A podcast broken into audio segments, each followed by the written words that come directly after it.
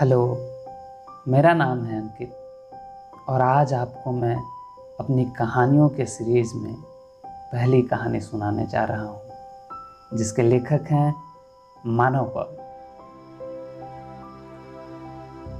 वे दोनों बहुत ही कम वक्त के लिए मिले थे। दोनों अपने अपने देश जाने को थे। लड़के की फ़्लाइट अनाउंस हो चुकी थी सो उसने अपना सामान कंधे पर रख लिया था।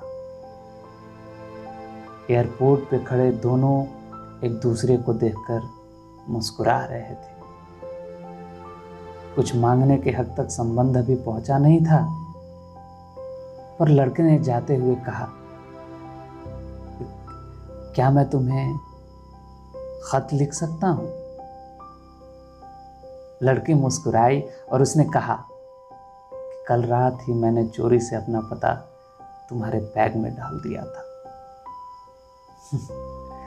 लड़का सिर झुकाकर अपने आग्रह पर झेप गया और लड़की ने भी आँखें मोड़ ली अपनी फ़्लाइट देखने के बहाने। वे बहुत ही कम वक्त के लिए मिले थे, पर मिलते ही लगा था मानो जैसे कोई कहानी हो जिसे दोनों ने एक साथ पढ़ना शुरू किया। और यकीन नहीं हो रहा हो कि कहानी इतनी दिलचस्प कैसे हो सकती है।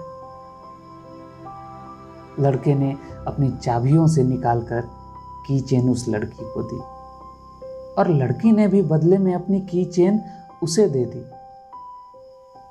दोनों अपनी अपनी राह हो लिए।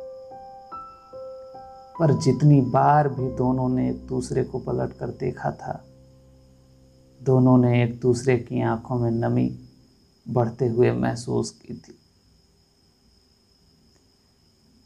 बहुत वक्त तक अजीब से ख़तों का इंतज़ार लड़की को बना रहा, जबकि उसने चोरी से अपना पता लड़के के बैग में कभी डाला ही नहीं था।